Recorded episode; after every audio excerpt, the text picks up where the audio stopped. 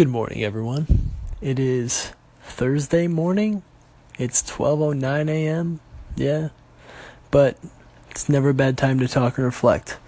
So, really what I have on tap today is um, something that hits close to home. Uh, something I've realized is extremely valuable and just such an important tool and understanding to have.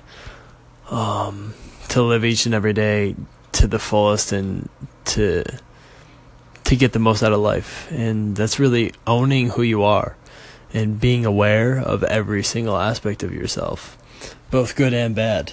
Um, i think so many people are insecure about the the negative aspects of themselves or do everything that they can to change the negative aspects of themselves instead of improve the things that are already good that help them really be who they are and who they're known to be and, and be successful and have meaning in what they do. I think a lot of times we get too focused on sort of a a norm of believing that we have to change our weaknesses and we have to fix all of our weaknesses before we examine our strengths. And I think both of those things are valuable, but at the same time, understanding all of those things has equal value. And really understanding who you are encapsulates all of that.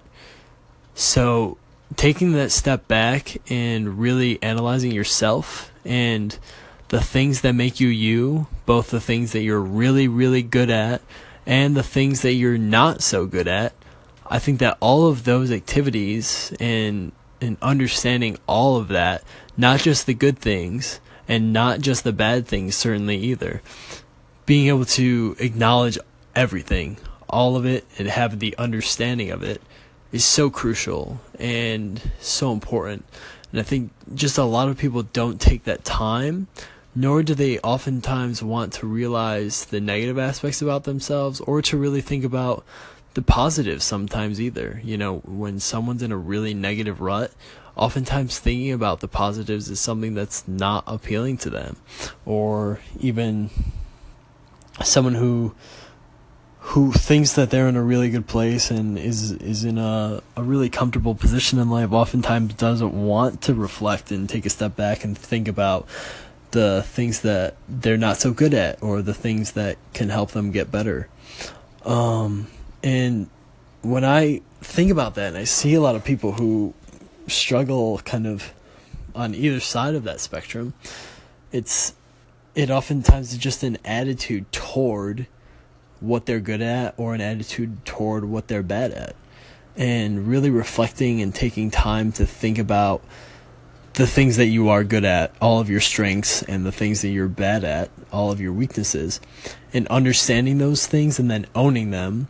So instead of seeing your strengths as things that don't need to be built and things that are important for you and just things that don't need to be re-examined and then seeing your weaknesses as things that bring you down what if we took the time to reflect and and, and really understood all of those things about ourselves and then took those in order for us to accept ourselves and accept who we are and accept the positive features, accept the negative things, and understand how they fit into our framework and the goals that we have and the passions we have and the things that we do each and every day. What if we took that step back and said, I'm not good at these things, but it's okay. Or I'm really good at these things and this helps me to achieve my goals or this helps me follow my passions and be successful at it. But I could be better at it you know, being able to take those key reflective steps and being able to really understand the value of owning who you are and seeing your strengths and weaknesses as both things that are extremely positive aspects about yourself is such a crucial activity and such a crucial characteristic and, and understanding to have. You know, having that huge self awareness and being able to own who you are, both the good and the bad, is so big. Um, and I hope this message really resonates with, with everyone because it's so important and something that's so valuable. So hopefully you guys can take this tool and really start becoming more self aware over the next week. I hope to hear from you soon. Thanks.